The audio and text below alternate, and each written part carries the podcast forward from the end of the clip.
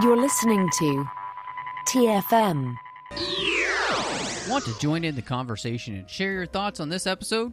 Join the Babel Conference, our listeners' discussion group on Facebook. Just type B A B E L into the Facebook search field, and we'll look forward to seeing you there.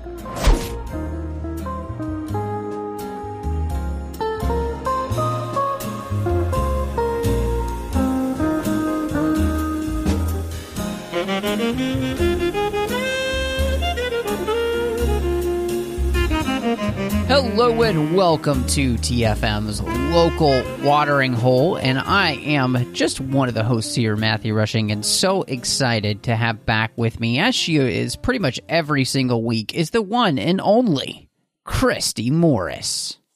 Hello. Uh, that's a terrible British accent. Never mind. I I just thought you Okay, were a you have little to keep girl it. again, and I wasn't quite sure what had happened. So yeah, yeah. Nope. I was going for uh Polly, but failed. I'm here.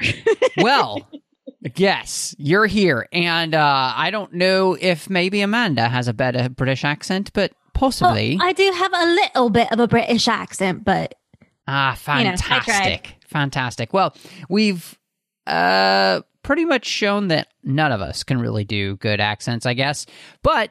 We are going to be talking uh, about a movie that is full of accents, which is very fun. We're going to be talking about The King's Man today. And before we get there, just a quick reminder that you can find us wherever you get your podcasts. Uh, of course, if uh, you're listening to this podcast, just make sure you're subscribed wherever that's happening so you'll get the shows as soon as they drop.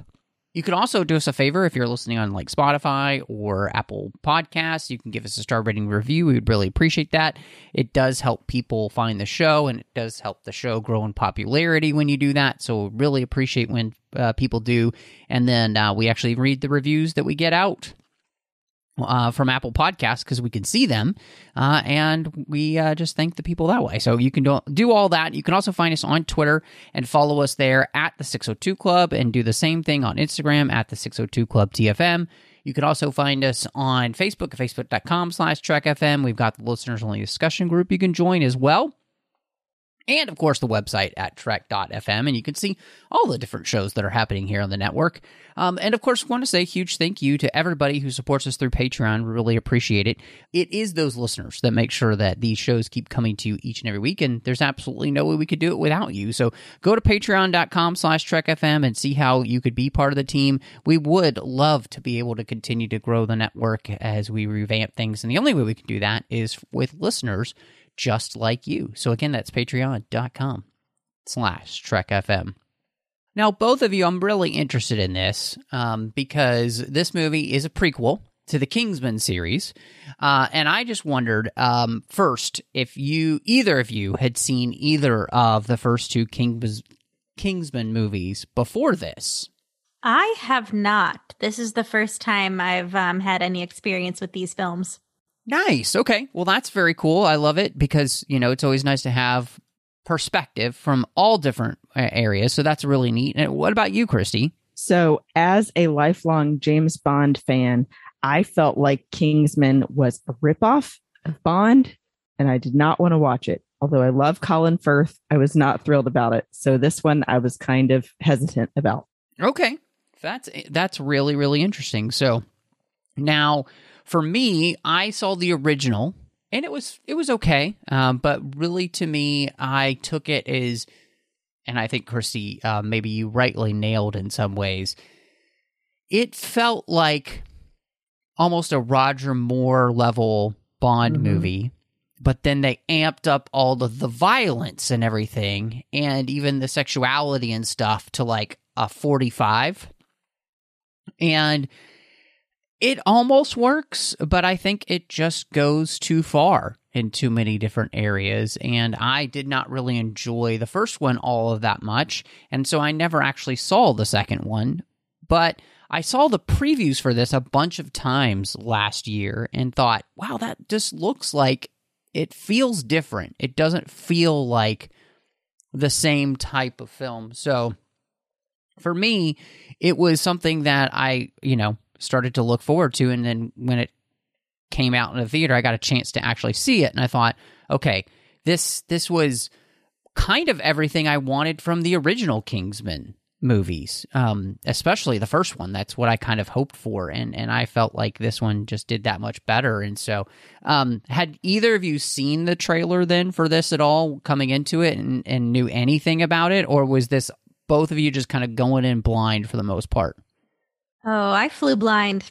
I kind of I didn't want to watch the trailer. Um, I wanted to just kind of see Nice, the whole thing start to finish and be surprised. So you never came across it though? very cool. Oh no, I've never because we don't even we like canceled our whole cable thing and we just do our streaming channels because really outside of football, we don't watch a lot of TV like that. So we just have Mhm. our streaming networks. So yeah, no, I actually I never happened across this trailer. See, I only happened across it because when I did go to see movies in the theater last year um, and this year, it Mhm. did come up. So I did see the previews at least, um, even though I hadn't seen any of the previous Kingsman movies. Um, and did feel like this one, from what I had seen of previews of the others, seemed definitely more serious in tone, and that appealed to me more. hmm Yeah, Yeah. No, I agree with you, Christy. I think that was the thing that uh, I kind of caught from from the trailers uh, myself is that this did feel like a a more serious take, um, and I think that's kind of the thing that led me to want to see it in the first place. And so, um, well, uh, this movie obviously has a very interesting setting uh, and story because you know the the first movies are kind of set in in a much more modern time um, and feel uh, very much uh, of movies of you know the the twenty you know teens whatever we call those. I don't the, the aughts I guess. I don't, I don't know. Um there's no easy way to say that you know? Like just isn't. Um I guess now that we're in the roaring twenties again it's it's it's more exciting. But anyway all that said I was really interested to see how you guys kind of thought of, you know, the setting and the story here, especially since this movie is kind of set up by a promise that Orlando Oxford makes to his dying wife about their son. And then the rest of this movie is, you know, a backdrop of the beginning of, and of course, by the end of the movie, the end of World War One. Well, I um I felt like that was a really um stiff beginning, a really hard a hard beginning. Um in the first 10 minutes we're losing someone who's obviously very important to the main character. Um so I felt like that was a really somber note to start out on um, going forward that kind of set the tone for the rest of the film and the responses that all of the surrounding characters kind of had to the situations going on um, and i i don't know it felt kind of like it ended up exactly where he had promised it wouldn't with the war and with his son and you know i think the the push and pull with orlando and conrad was difficult to watch sometimes. It was a lot more serious and sad than i thought it was going to be. Um so yeah I, I i feel like it was different than what i was anticipating i thought it was just going to be a lighthearted or a little more lighthearted action flick and it definitely was not Turned into a war movie on you. It did. I had, and again, I went in with no context. So I'm like, oh, look at the, f- oh, she just died. Mhm. Oh, she Her just son died. just saw her die. He's running from the carriage. Oh my God. Subverting expectations. This is, all right. This is really traumatic. Let's go. Yeah, it, no, I felt the exact same way. I thought this was going to be similar to probably what I had seen of the other ones. Um, you know, and and especially knowing that it was starring, I think you pronounce his name Rafe Fiennes, even though it's spelled Ralph. I'm just gonna say it. I love him as an actor, so that intrigued me automatically with Mhm. this movie. Um, but it does definitely set the tone for the rest of the movie immediately with his wife dying in the beginning. They're trying to tell you that this is not going to be anything like the others, that it's letting you know how it all had to begin. And I mean, to me, too, it kind of then tells you toward the end, maybe the point of the story is you can only protect your family so much. You know, that it, there will still be times that no matter what you try to do to protect them, that they want something different for themselves. Um, or, or even if you guide them towards something else, denying them the option to Right. choose for themselves. So it's like, you know, it he he feels that pull of he promised her he would protect their son and that he wouldn't let him see war ever again. Mhm. Um and obviously it all goes that way anyway, but not for his lack of trying. Yeah. And I think that a part of that promise neglects Conrad's agency. And that's what Conrad was struggling with because he, in turn, where his father felt duty to him, he felt duty to his country, Mhm. as all young, hot blooded men do when they're, you know, we see it time and time again. It's the same story in so many different war films. It's always, you know, the cusp of manhood, the war is starting, they feel the call to go and do what they are raised to think is the thing to do and go to war and protect their country and their home and their family and to go with all their friends that are also going to war. Mhm. Yeah, I I think one of the things that I think you rightly pointed this out, and I remember uh, even just watching it for the first time at the theater, Amanda, which was you know, oh oh crap, like she just got shot, you know, like and and I think you're absolutely right that what it does is it does set the tone that this this film is going to be taking itself more seriously. It is not that we're not going to have some fun in it. And there are going to be some like over the top crazy things that do happen, right? But there is a lot of seriousness that's going to happen here. And we are going to be asking some very serious questions. And Christy, I think you kind of hit on one, and both with you and Amanda were talking about there this idea of, you know, what does it mean um, to to try to protect the, someone, right? And, you know, how far can we go to protect someone and protect ourselves and our country, right? Like there's a lot of questions being asked here and and what's the right course of action in that? You know, do we go to war? Is war ever legitimate? You know, all of those type of things. And so we're we're just asking a lot of things. Um and the movie doesn't necessarily always answer all the questions, you know. Um and and I think part of that is because the questions that we are asking here are very big questions that people have been dealing with for a very long time. And I think what this movie had the guts to do was to have a more serious tone so we could actually ask, you know, some of those questions. And and you know, in that I think one of the things that we kind of get in this movie because Orlando talks to his son about the idea of what it means to be a nobleman and a gentleman and that, you know, that their family was made noble by a very different type of people than they are now. And that, you know, he calls them rogues, you know, and now we're Oxfords. And this idea though that sometimes the world needs a rogue. You know, and and and we see that because again, backdropping World War One in here, we're looking at all of these petty men who are kind of out for themselves, and that turn that that pride and pettiness turns into an entire war that plunges all of Europe into almost a second dark age, you know?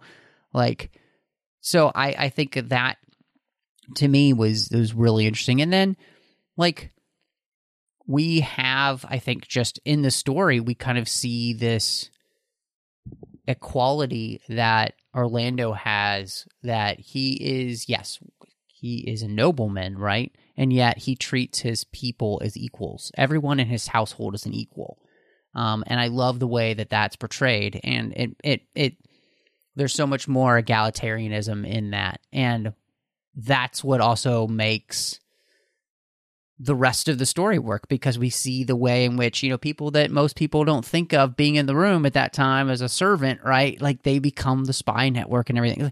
There's just so much that's going on in this story that's so neat and has so much to say um, without it just being like in your face, right? Like it's just it's a part of the story and it just makes it more interesting and you, and you start to kind of like think and ask these questions. I think it's really good. Mhm. Yeah. Did you both not just love that that became the thing that led all of the other things to unfold? Is that they have people on the inside in every important office in the world that are unnoticed, that aren't violent people. They're just there to get Mhm. information and pass it a- along. And yet it works way better than the people that are causing all the fighting. Well, and I think it is worth thinking about that maybe it doesn't always like it wasn't the people who had a seat at the table, it was the fly on the wall. And that's what made the most change. Because the men with the seats at the table couldn't get it right. So everyone else had to pull the strings behind them because they weren't making the correct decisions and there was way too much self-interest and greed and pride. yeah like I, I think that's the biggest thing that they show too in this movie as well i keep saying that sorry um there's a lot of big things in this movie they're showing but um is that they're talking about how leaders can not always have their country's best interest at heart um and that sometimes it's Mhm. purely about hubris and greed and some kind of self-interest um and that sometimes it's the other people involved that can help make the best decision. Yep. And the people who aren't so high up, the people who are actually experiencing the lasting effects of and seeing from a realistic point of view the impact of these decisions as they trickle down. hmm Well, and that's that's a. I mean, one of the big points of the movie, and the reason that the Kingsman agency exists in the end, is um, because of what Orlando says about not being able to trust politicians and government-run bureaucracy, spy organizations, right? Um, and I was kind of reminded of uh, the Hunt for October. You know, when the politician is is talking to, I think at pretty sure it's Jack Ryan, and he's like, you know, I'm a politician, which means when I'm not kissing babies, I'm stealing their lollipops. And you know, so like that's the they're out for themselves, right? They're they're they're there to like continue to be in power, and this is an organization to which understands that we are trying to gather actual actionable intelligence to find a way to keep peace um, because politicians aren't always that's that's not always in their best inf- interest right? I mean there's a reason that the phrase wag the dog is what it is. I've already seen it plenty of times in my own lifetime and i've only lived 43 years of politicians doing these type of things too because it's basically pay no attention to the man behind the curtain kind of thing, you know. And so th- this organization exists to try and find a way to get past the BS and to actually help keep peace, you know, um, and especially with the different strings that are being pulled. And of course, the movie here puts it more as this idea that there's this, you know, behind the scenes puppet master. And and so but the idea of like yeah we're not going to trust these politicians you know because they're doing they're out for them. And i think the the whole thing too like i, was watching the making of documentary on the on the blu-ray and you know matthew vaughn just made a great point too. This is it's also you got to be careful who the leaders of your country are you know? And what do we see in this movie two of the three kings or emperors involved, right? Not great people. We have one out of three out of the cousins that's good, right? And and so it really just comes down to to that. That's you know, and in many ways, I think that's this organization. It feels so much like a almost like a superhero agency, right? You know, because they're outside of the normal structure to help keep the normal structure from falling apart because of people's greed and and all of those type of things. So, uh, you know, I think that's w- it's what makes this stuff work because we all kind of realize, yeah, maybe we do need something from the outside to actually impact the quote unquote inside because those on the inside aren't really doing a great job. Hmm And I like that their purpose isn't to destabilize anything. They aren't trying to put people in or out of power necessarily. They are just trying to minimize the lives that are lost at the end of the day. Their main goal is people's lives and to save them. And, you know, if that means that one person is taking a risk to save millions, that's the cost. Right. Which they did address at one point in the film that, you know, one life saved millions. And that was a huge lesson. You read my mind. yeah. I love when they brought that up about um it A Mhm. at the end adding we're here to preserve life and promote Mhm. peace. And then also that moment where they're talking about Rasputin and trying to make a decision on whether or not it's their responsibility to take him out. And they say, What's one life if you save millions? And it's Mhm. it's a scary thing to think about needing to make that decision. Um, and how do you know even then that it's the right one? Um, either way, you're still, And who's to say you're the right person to make Right. that decision? But but yeah, they Mhm. realize that he's pulling a lot of the strings and that someone needs to take Rasputin out of the picture. But um, man, he was weird. oh yeah, oh. Yeah. I'm sure we'll get to that. Yeah. We'll get to that later, but I was like, oh, Um, Yeah. I did want to add too. I thought He was he was weird in real life, but yes, Yeah. we'll get there. So but no, I, I did love too, Matt, that you brought up the the whole piece about what made a nobleman and how they kept bringing it back to comparing to Camelot and the, the Knights of the Round Mhm. Table, and even then Sure. the code names being Knights of the Round Table, um, because that is the point as well in the way that they run their network worldwide. Is that Mhm. it's not like he considers himself the end all be all word of the group and they all better report to him. It's that they're all in this together. So, Christy, I think I think what you said there uh, is really, really interesting um, because you know that harkens back to the very beginning of the movie where his mother is talking to him about this idea of that you know you can either use your status for the benefit of others or you can hide behind it. And what's interesting is was we're talking about this idea of the politicians and noblemen and everything like that.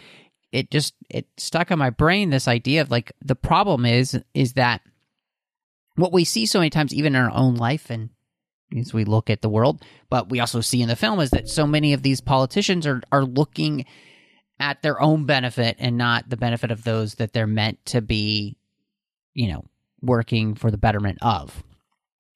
And so, you know, they have this status, but they're using their their status for the benefit of themselves. And and so I, I think, you know, to me it does seem like the overarching theme of the movie really does come to down to how do we use the place that we've been put um for the benefit of other people, regardless of where that is, right? You see, you know, that happening with the servants um, who are using uh, their their status and their place for the benefit of others, not just themselves. You know, you, you see Orlando doing that. You see his son Conrad doing that. Um, you even see the King of England doing that. You know, I, I think which is very very cool. You know, we we do see um, that not every politician is falling into this trap, right? Which I think is great.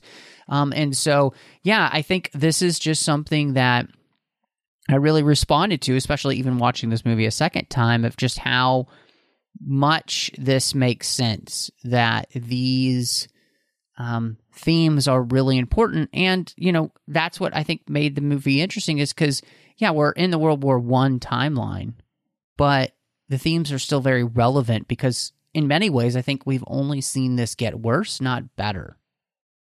So, Yeah. I mean, that's a great point. I, I think that you're definitely onto something saying that it's still an issue now. Um, I think too, the whole depiction of how war has been a recurring thing, um, is something that we need to think about. And I, I like that they go the direction even of twice bringing up the Latin phrase about, um, what is it like? It's a a privilege, or no, it is right and good to die for one's country. Mm-hmm. Um, Yeah.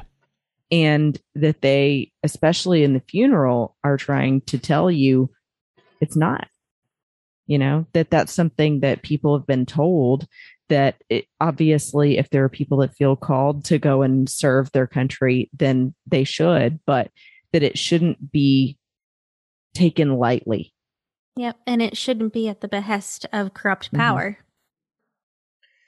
Yeah, I think you know the question of when to act is obviously a huge part of this movie because like you were talking about earlier like what do we do about Rasputin? And you know so do we do something? Do we not do something? Who should act? Who shouldn't act? You know uh, the idea of is dying for one's country noble or is it not? Um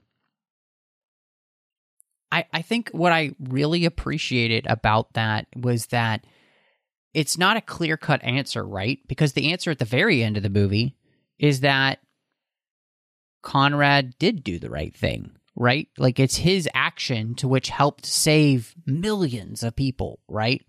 In a war that had lasted for so long and and and is a war that was called the Great War for a reason because nobody had ever seen anything like this death on this scale.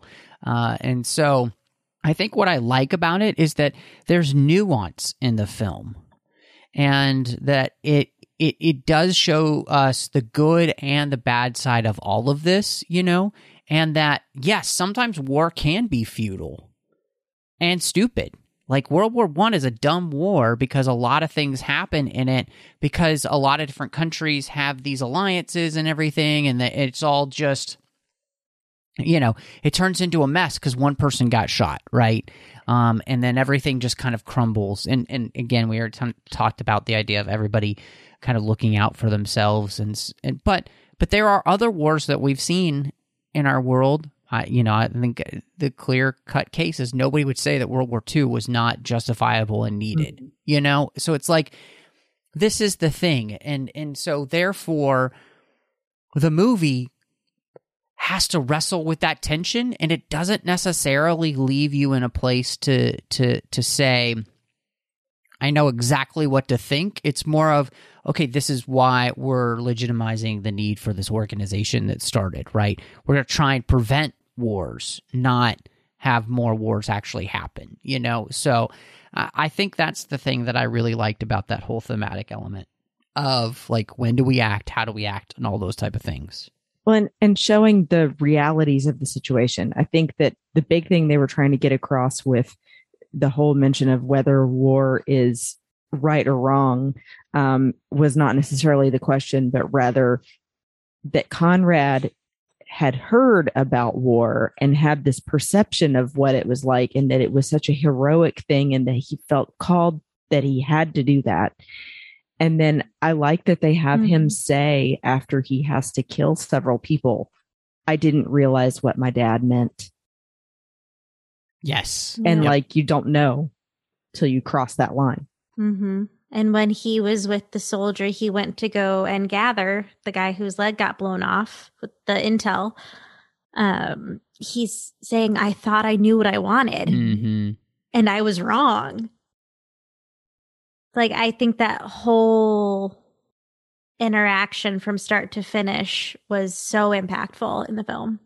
I 100% agree. And I think, you know, what it also does, and I think it does a very, very good job of, is showing how, and we've all been in our teenage years where we end up thinking we know it all, right? And in Mhm. that know it allness, there's that moment where we find out, oh no, crap, our, my parents were right right. my mentors Yeah. were right you know um and and i think this this movie just does a great job of reminding us that of those moments you know? And it is it is sadly frustrating that so many of us will have to go through that where we are going to make the mistakes that everybody's telling us not to make because we think we know better. And in the end you know it's kind of that thing from ecclesiastes there is nothing new under the sun. And so there's a reason why it's important to pay attention to others' history. Um, and history in general. Um, so I, I absolutely agree with both of you. I think it's a really poignant moment, a really important moment in the film because it does show um, kind of, I think, the reality of not only war, um, but the reality of that there's a wisdom in listening to those that have been there before us, you know, Mhm. um, and not just negating what they're saying because, oh, they don't know. Well, no, it's really you that don't know because, y- you know, you, you haven't lived that experience and you aren't paying attention to the experience of not just like, say, your parents or, but your, the experience of hundreds of thousands of millions of billions of people who have lived since the beginning of time, right? Lived, died, lost. exactly. To war. And I think for Conrad in that moment also, it was repainting what he thought the face of war looked like. It wasn't this Yes. bold, brave, gallant moment. It was Right. a bunch of scared boys fighting in the mud Mhm. hmm Yeah. and begging for their lives hmm and terrified to stop Yeah. Mhm. fighting. And and that was the reality of that war too. Like World War Mhm. One was the was a warfare that nobody had ever seen before. Mhm. You know, and and it's the consequence of it was astounding. You know, so And I just wanted to add, and maybe this is something that you both also saw, was I like that the way that they did this story with World War One. Um, there are a lot of things featured in this movie that did actually happen in World War One in real life. Um, and here they're just dramatized. You know, there there might be some tweaks here and there that make it more entertaining or interesting, but you know, uh, these are issues that did actually come about. And I like that, for example, with the inclusion of Rasputin, if you go and look up his story and how he influenced the Romanov family and then led to the collapse and the family's execution and all of those things, it those are things that really happened. and the way that they Mhm. kill him in the movie is very similar to how he died in real life. Yeah, that's a great point, Christy. It, it, watching the um the extras, they they did a great job of talking about you know how much of this story. Obviously, you know a lot of it is over the top, um, but they're using a ton of historical characters and the reality of the situation. I mean, even the way Duke Ferdinand is killed is pretty much exactly what happened. There's the assassination attempt with the bomb. It doesn't it doesn't work, and they just happen to pass by the guy because they make a wrong turn into a dead end and he gets shot you know? So that kind of stuff actually happened. Um so i, I think and that's the kind of fun thing that you can do in a movie and and and I, I liken this in many ways to kind of what you do in uh, like Inglourious Basterds, where you know you're you're playing with history to tell a different type of story, um, and I think that's something that they do really well. And and in all honesty, I think to me, what's what makes the movie work is that um, the the cast, and you know, when you have Ralph Fiennes as the lead of the movie, you know, he can be so intimidating. Obviously, playing somebody like Voldemort or whatever, but there is like this sparkle and this twinkle of like mischievous fun that he can also have. And like he does it all in this movie. He runs the gamut of like emotions uh, you know from losing his wife to losing his son to having those moments where you know he's in a fight scene and he completely has the upper hand on somebody and and it's just this almost like twinkle in his eye. It's a little bit evil but it's kind of fun. I, he's he's spectacular in this movie and he makes it look so effortless. Yeah, he. I was impressed because I don't think I've seen him in a ton of things, but I've always enjoyed when he's um, in a film and seeing him have this kind of range from start to finish and how many different roles he played within one role. That was that was really cool. Yeah, I echo that, especially in this scene where he um, realizes that he's lost his son. The weight of that scene. Oh, oh, he did such a good job. Um, and like you said, Matt, then it, you know, it also in the scenes where he gets to have a little bit of fun, you can really tell that with him in just the slightest little smirk on his face. He doesn't like ever really Mhm. smile huge all the time. Um, but you can tell when he's got a little smirk to it. And I like that he always pulls off this just depth of emotion in his scenes and how measured his responses are to things where you're like hanging on every word. Um, so yeah, I think without him being the lead role, that a lot of the other things in this movie don't work as well. I, I think it takes a really special actor to go from the ranges of grieving husband, grieving father, um, country's man or king's man, king's man in this film to semi hypnotized, hanging out without pants with Rasputin to, you know, in a scotch fueled depression. I mean, he literally was so many different things in one film. Yeah. hmm Yeah. Best friend. I, I mean, y- I, you Like- guys are just uh, ever, everything you're saying. I'm like, oh, I kind of want to go back and watch the movie again, just like to watch Ralph Fiennes just do his thing Mhm. because he absolutely does it in a way that I think is is entertaining and fun, but it's just really engaging.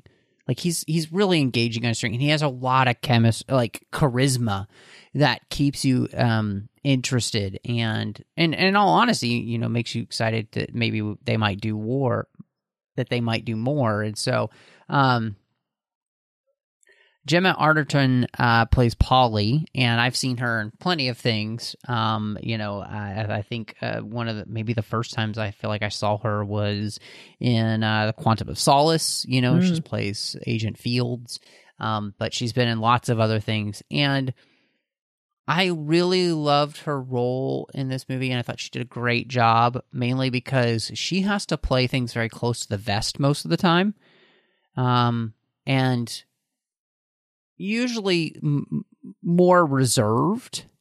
Um, but then there are those moments where she just does something out of the blue that you're not expecting. Um, you know, like when she shoots the knife out of uh, Shola's hand, you know, and tells him to come inside for a meeting. Um, you know, things like that, or or you know, when she finally confesses her love and is is leaving uh, because she's like, I can't be a part of this anymore. You know, um, I, she's she's just so wonderfully adorable on screen, and yet, man, I feel like she could just murder you with a look. So, yeah, Yeah. Um, I think the moment for me that really sold me on her character was when you initially meet her in the movie and you think, oh, she's just a maid. And he calls her to his office. And then the way she talks to him, you're going, whoa, someone is insubordinate with their boss. insubordinate and churlish. Yes.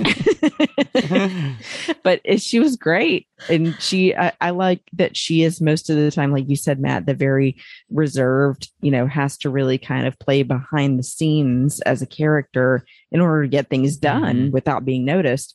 But I like how then she has those moments of pure emotion as well. Like she's sitting in the, um, you know, hidden bookcase room and trying to crack the code. And she just finally gets so exasperated, she's throwing papers everywhere. yeah. Yep. And I like that she was by far the best shot in the entire group and she knew it and they all knew it hmm and she wasn't shy about it. Yeah. Yeah, a hundred percent. Um, I I just she's just so enjoyable. Like she she's created a really enjoyable character, and again, you know, having her survive is something that's really fun because it it it does make you I and it makes me want to see her again.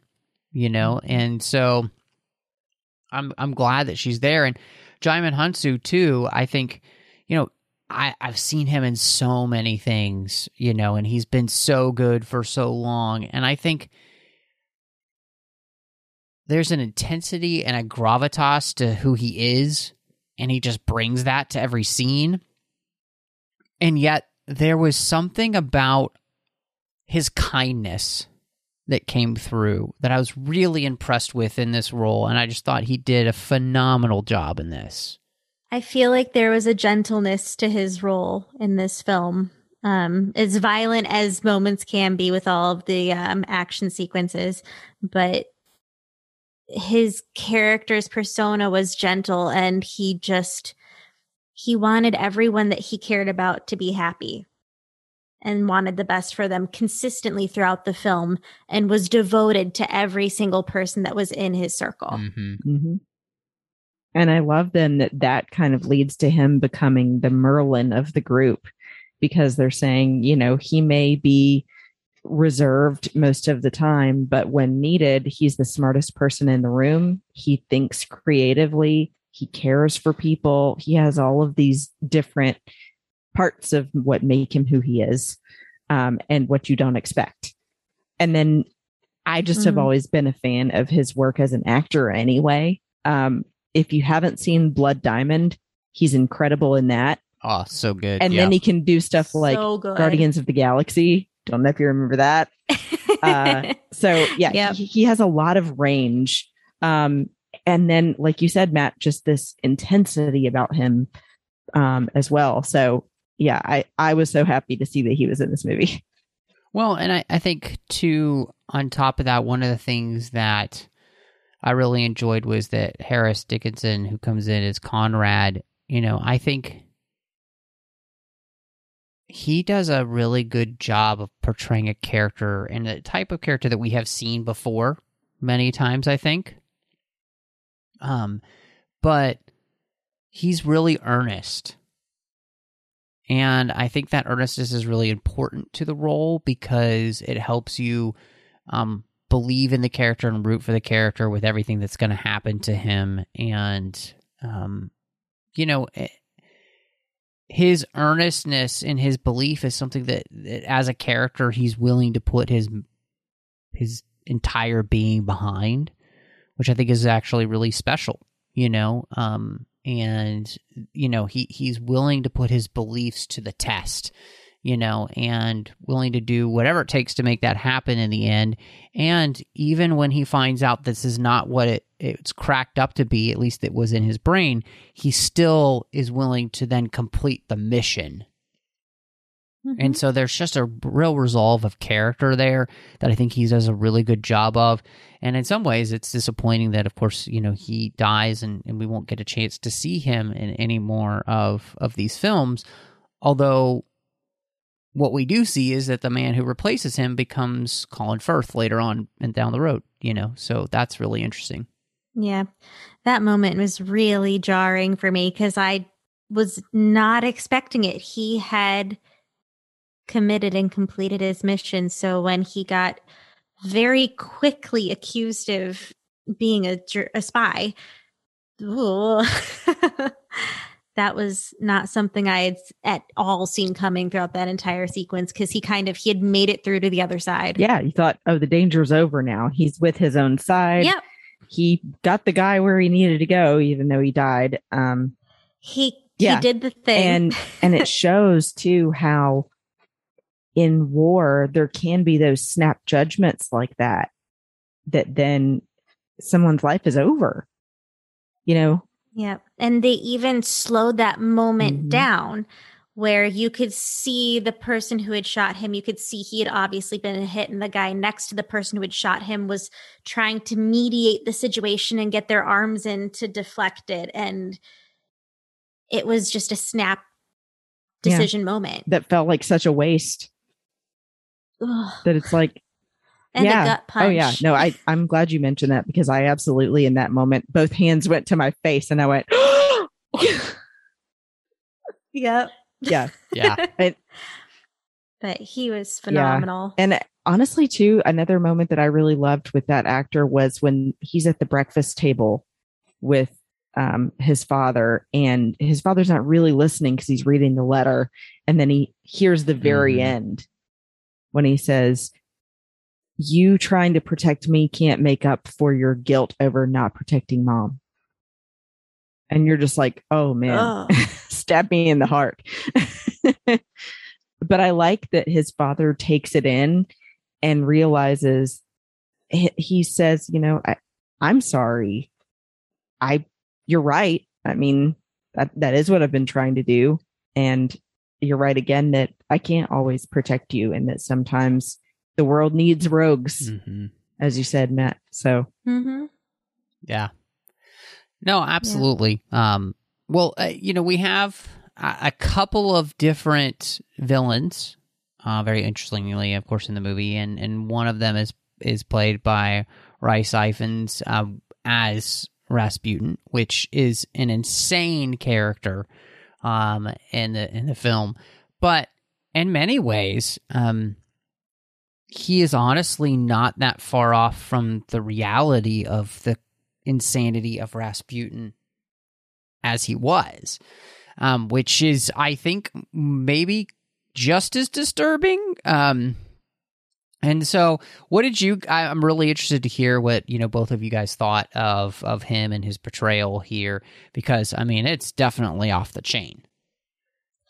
That presence just made me so like deep in my bones uncomfortable. mhm.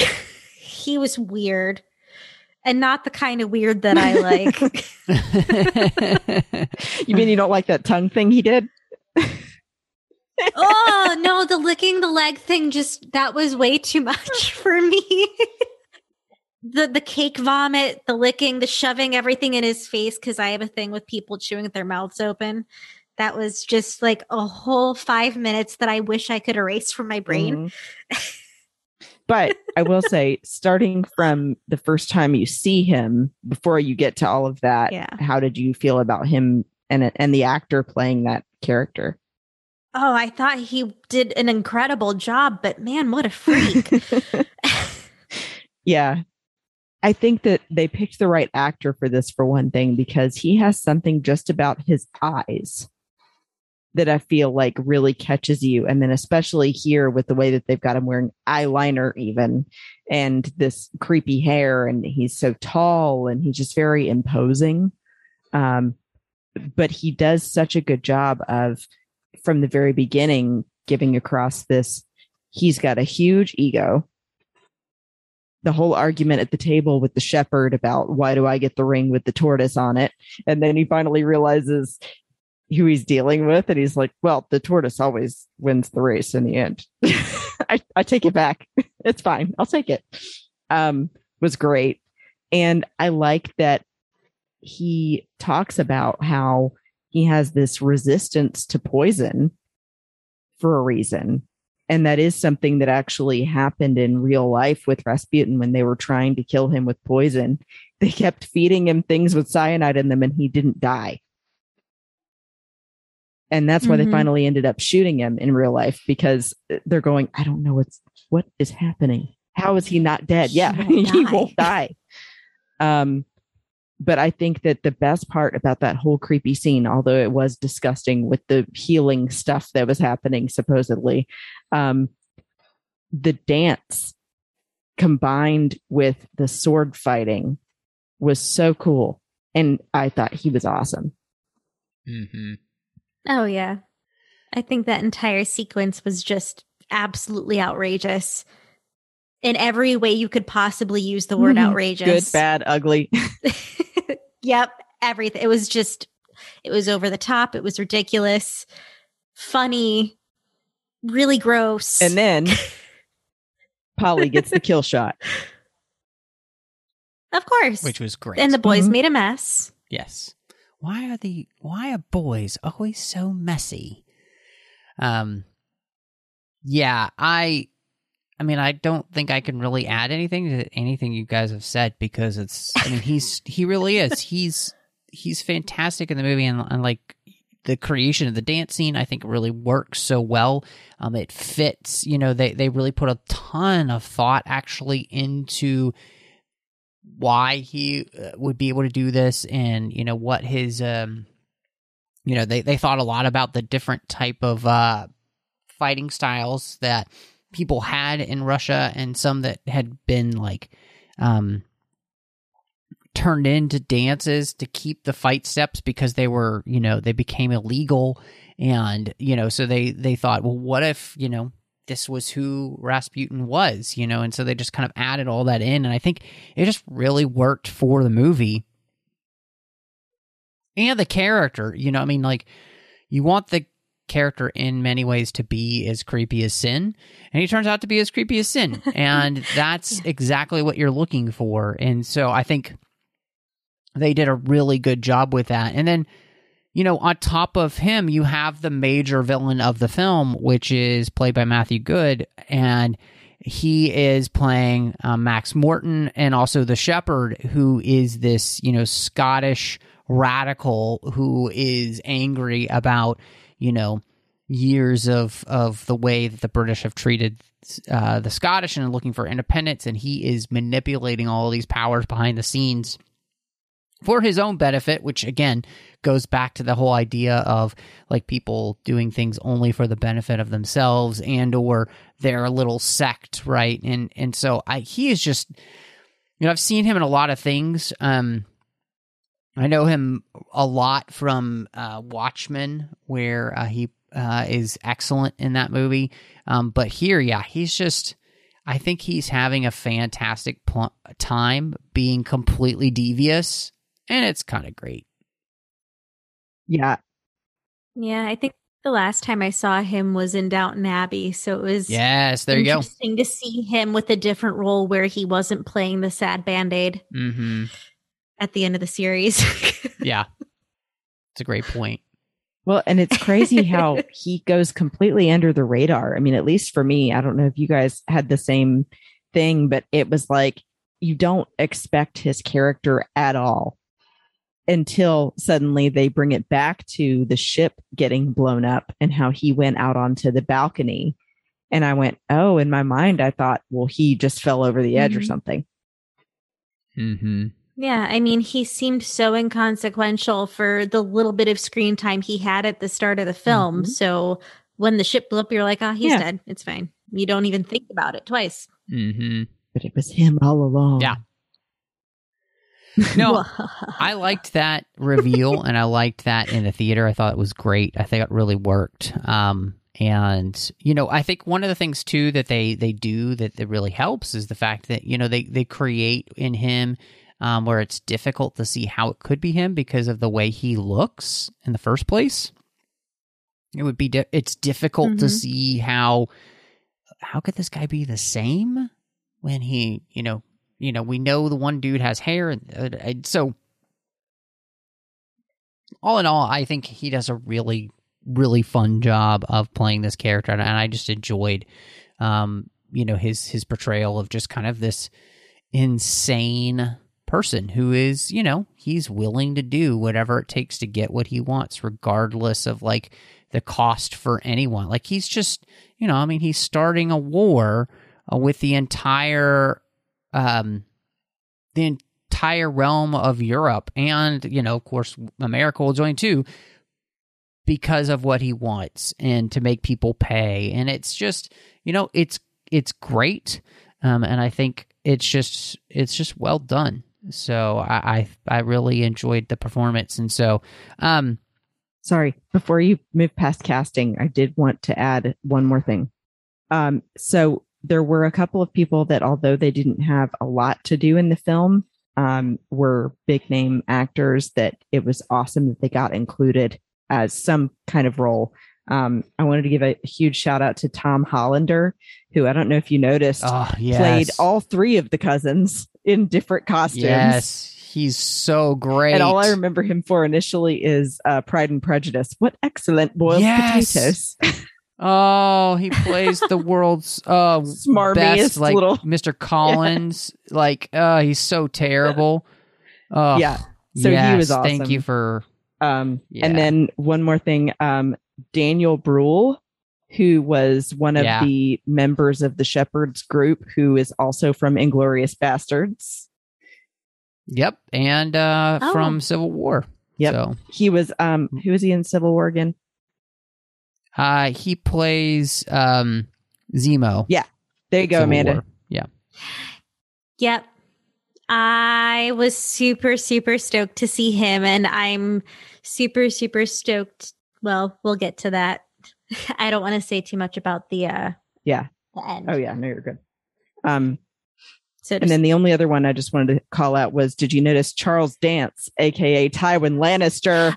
I was in this movie. Yes. Yes. As He well got blown as up. being in um you know, he he's in uh Kong um you know, you know, come on Christy. Um he's in that movie with Kong Skull Island? and uh uh not Skull Island, but um what's the uh, uh he's on uh Godzilla versus Kong is it God or Godzilla Which King of is in? Monsters? One of them. Yeah. I'm just gonna name Oh, all the monster okay. movies. I, hold on, hold on, hold on, hold on, hold on. Um, oh, and I'm sorry, I forgot one more. My favorite, one of my biggest crushes ever, is also in this movie. Aaron Taylor Johnson, aka Kick Ass. Who is also uh in Godzilla. So Aaron Taylor Johnson. Yeah, Yeah. Amanda, you know who I'm talking about? Lancelot in the movie. Oh yeah, I don't. I haven't seen him in much, and I um don't hate me. I haven't really seen any of the monster That's okay, movies. I don't hate you. That's Michael's thing. Yeah. Godzilla King of Monsters. That's Okay. right. So, yeah, I wanted to ask both of you. Obviously, um, it's it is a big action movie, and we talked a little bit about Mhm. some of it. But I just wanted to ask how both of you liked that because obviously that's going to be important in this type of film. Oh, I loved it. I thought that they had so many unique fight scenes. Um, I really enjoyed in the last one with the sword play how the camera angles were panning down the blades for um, a couple moments of that fight. And it was a really unique perspective that I don't think I've seen too many times on film. Watching them kind of parry with each other, that was really interesting. Um, as well as how like visceral they made some of those violent moments Mm-hmm. and then also how humorous like you have the dancing fight scene that's absolutely ridiculous and then the war scene that is super heavy and super serious and poignant and yeah i, I thought that they really played a whole hand of cards there Well, and how they have Merlin uh, come up the lift and then come out of nowhere with the sword and chop the Yeah. guy's head off. yeah, I, I thought the action in the movie was great too. I like that it wasn't always super over the top. Um, they knew when to play it up, and then other times when it was a more Mhm. somber scene. Mhm. Um, but very entertaining. Felt like well done and not cheesy. Um, in an interesting way, like you said, Amanda, of shooting some of the scenes. Um, you know, thinking about new ways to position the camera or to add some effects that made it a little bit different than other movies. oh and we can't forget the goat Yes. they used a goat that's awesome I was going to ask Matt how he felt about the Shepherd's Fortress of Solitude up there on that cliff. Uh, that was pretty cool. uh, I really thought that was well done and a lot of fun, actually. Um, I, I just I, I I thought that they did a very good job of kind of creating that, and um, it just it what was great about it is that it doesn't feel like necessarily a villain's lair. Um, in in the sense of like just kind of like a classic villain's lair. Um, I think they did a great job of of creating something that felt like, you know, this this cashmere right is supposed to be um this this really delicate and like special thing that you know you can only find in certain places. And um I think they did a great job of just kind of creating this place where you kind of feel like oh this would be the type of place where if you're looking for you know a, a specific type of you know cashmere sweater you're going to pay a lot of money for it. It's going to it's going to be from this type of place. And i just uh, you know i thought that they did a really good job with that and i just really enjoyed it just felt like an uh, i don't know. It was really cool. Uh, I, that's all i can say. I just really thought it was great. So yeah um yeah I, I liked it. Did you guys think that that was a, a a neat layer? Did it work for you? Yeah, I actually liked that it was a little more simplistic um and not some big, you know, bolts and secret passages. It was stripped down and very rural and remote. Mm-hmm. Um I thought it lent itself well to that villain in particular and I mean it was on an ice cliff. That was kind of And how neat. they teach you if all else fails, climb like Yep. a mountain goat. yes. I was gonna say it. It gave us some interesting situations. So like clearly, it was pretty cool. goats know what they're doing. Sometimes. Yeah. Mhm. Uh, I also love, by the way, the realistic way that they use the goats, where they have the goat headbutt him as soon as he climbs up to the top, oh, because goats are Yeah, jerks looked really sometimes, and they will do that to you. But then they will. I kind of liked that the goat helps him in the end. Yeah, end. stabs the guy in the leg. Fun too. because he was nice. Yeah, because he was nice to him. So yeah, he didn't hit him back. He gave him some head scratches and was like, Yeah. "We're cool."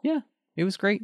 So, Yep. um, well, I guess I, I'm really interested. You know, we I think we've it, it's been really fun to honestly, you know, talk about this, and so I I'm fascinated actually to see where both of you are going to end up with your ratings for the King's Man. I think I would give this like 7.8. I thoroughly enjoyed it. It was a very entertaining movie. I liked the historical mix with the drama. Um, it was not what I was expecting, which I'm glad I didn't go in having watched anything. So I got a lot more shock factor out of what I saw than I think I would normally if I researched the film at all. Um, yeah, I, I I was entertained. It was emotional. It was funny. Um, points off for how violently uncomfortable Rasputin made me, but whatever. the, yeah, the cake vomiting really just put me over. I didn't need that today. the cake vomiting more than the leg licking?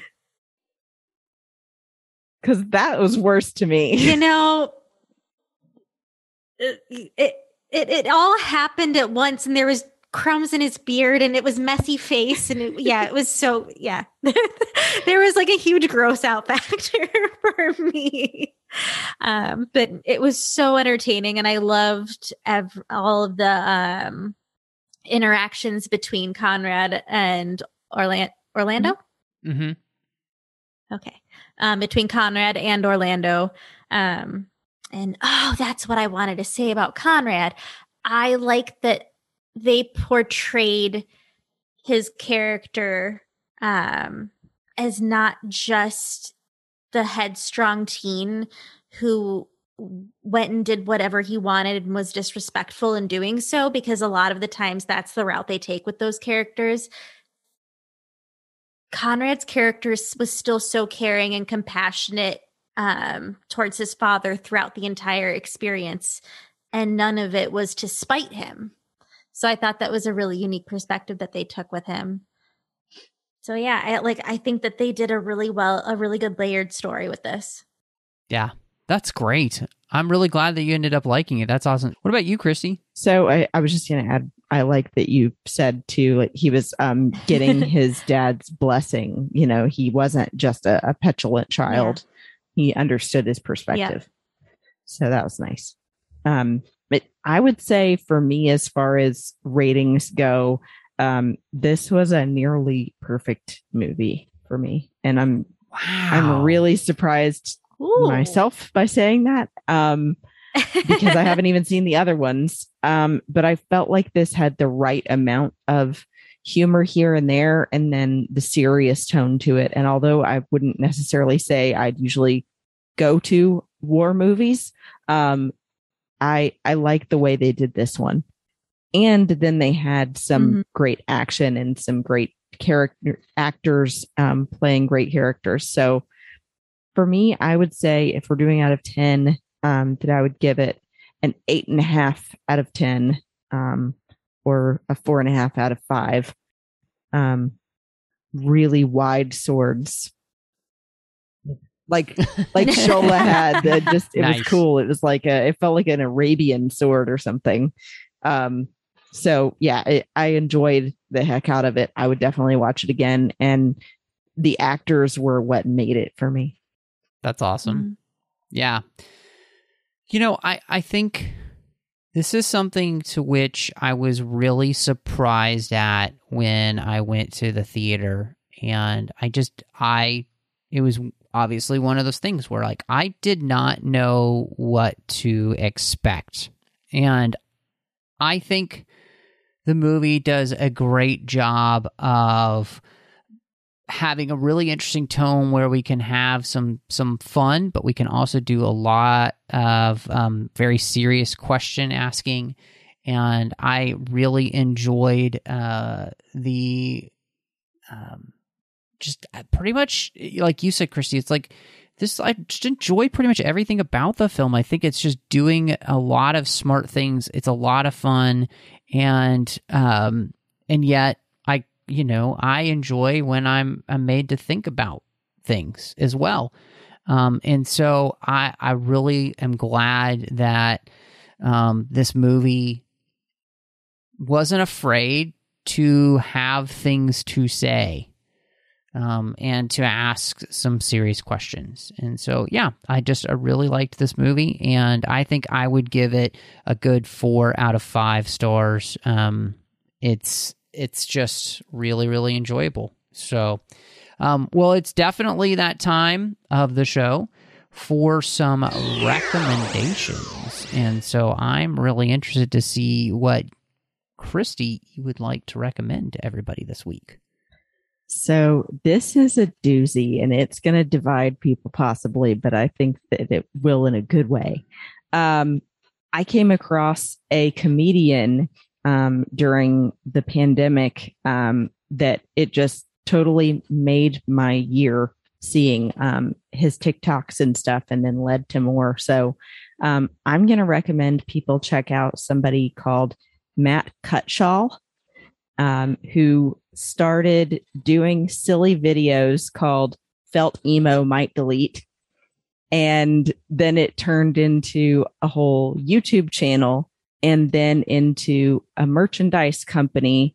And now so many people have identified with how he feels and um, are kind of reviving that whole emo culture and bands that were popular. For me, at least, it was like 2004 to 2008 in my life.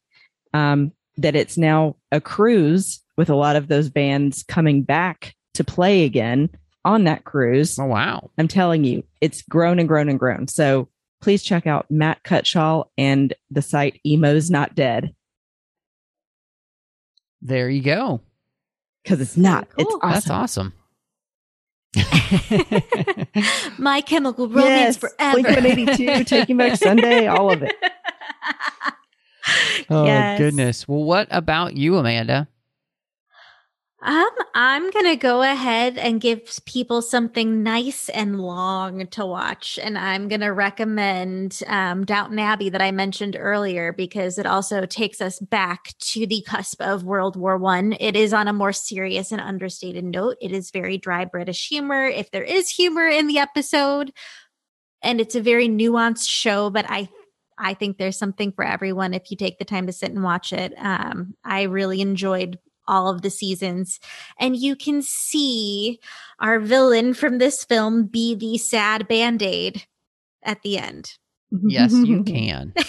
Yes, Way to you tie it together. Um, yeah, Yes. no, I, that's great. I, I I love Downton Abbey. Uh, during COVID, my my wife and I uh, spent uh, a lot of time uh, watching through Downton Abbey. So I hundred percent uh, agree with you. It is it is actually great. So I, I hope everybody will check it out. So. Yeah. Um, uh, I am going to recommend to everybody uh, something that I absolutely adore. Um, it is the Keira Knightley version of Pride and Prejudice, what I believe is actually the best version of Pride and Prejudice. Um, you know, everybody loves to talk about their six hour version, whatever. Um, it's just not as good. It's not. So, um, you can fight me on that. That's fine. Go, come, come at me, bro. Um, but I I love that version of the film. It it's wonderfully cast. It is incredibly shot, and in all honesty, has one of the most beautiful film scores I've ever heard. Uh, and so I highly recommend uh, Keira Knightley's Pride and Prejudice.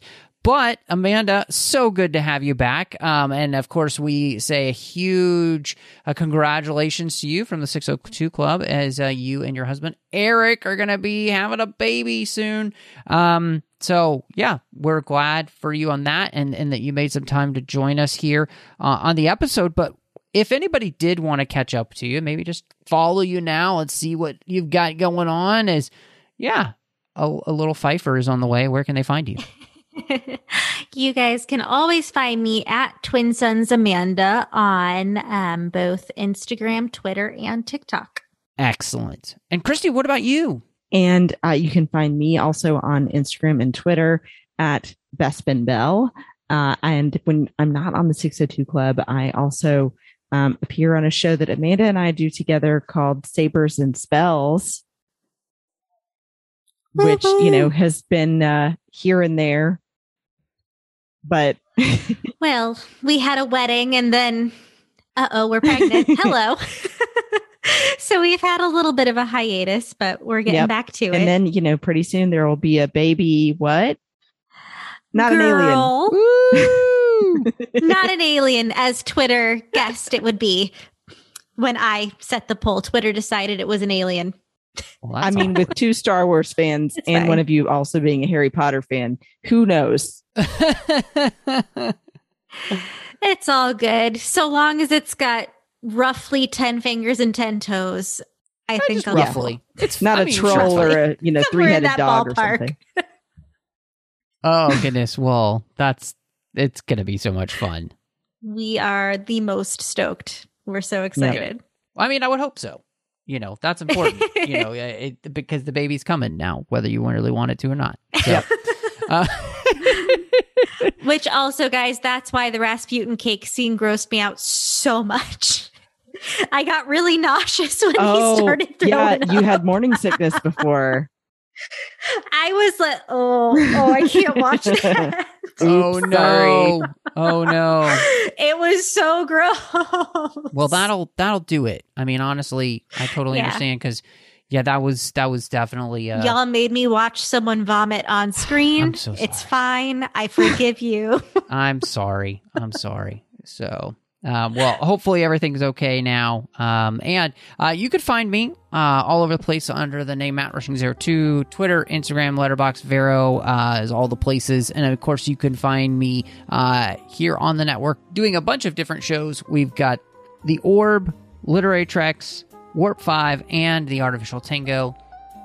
The Orb's about Star Trek Deep Space Nine. Literary Treks is about the books and the comics of Star Trek. Warp 5 is about Star Trek Enterprise. And The Artificial Tango is about Star Trek Picard. You're going to also find me over on the Nerd Party Network. I did a finish show with Dre Kaufman. And we talked about every single chapter of the Harry Potter series, one chapter at a time. Uh, you can also, uh, of course, uh, find me doing aggressive negotiations with John Mills as each and every week we dive into something fun Star Wars wise. But thank you so much for joining us. Why are boys always so messy?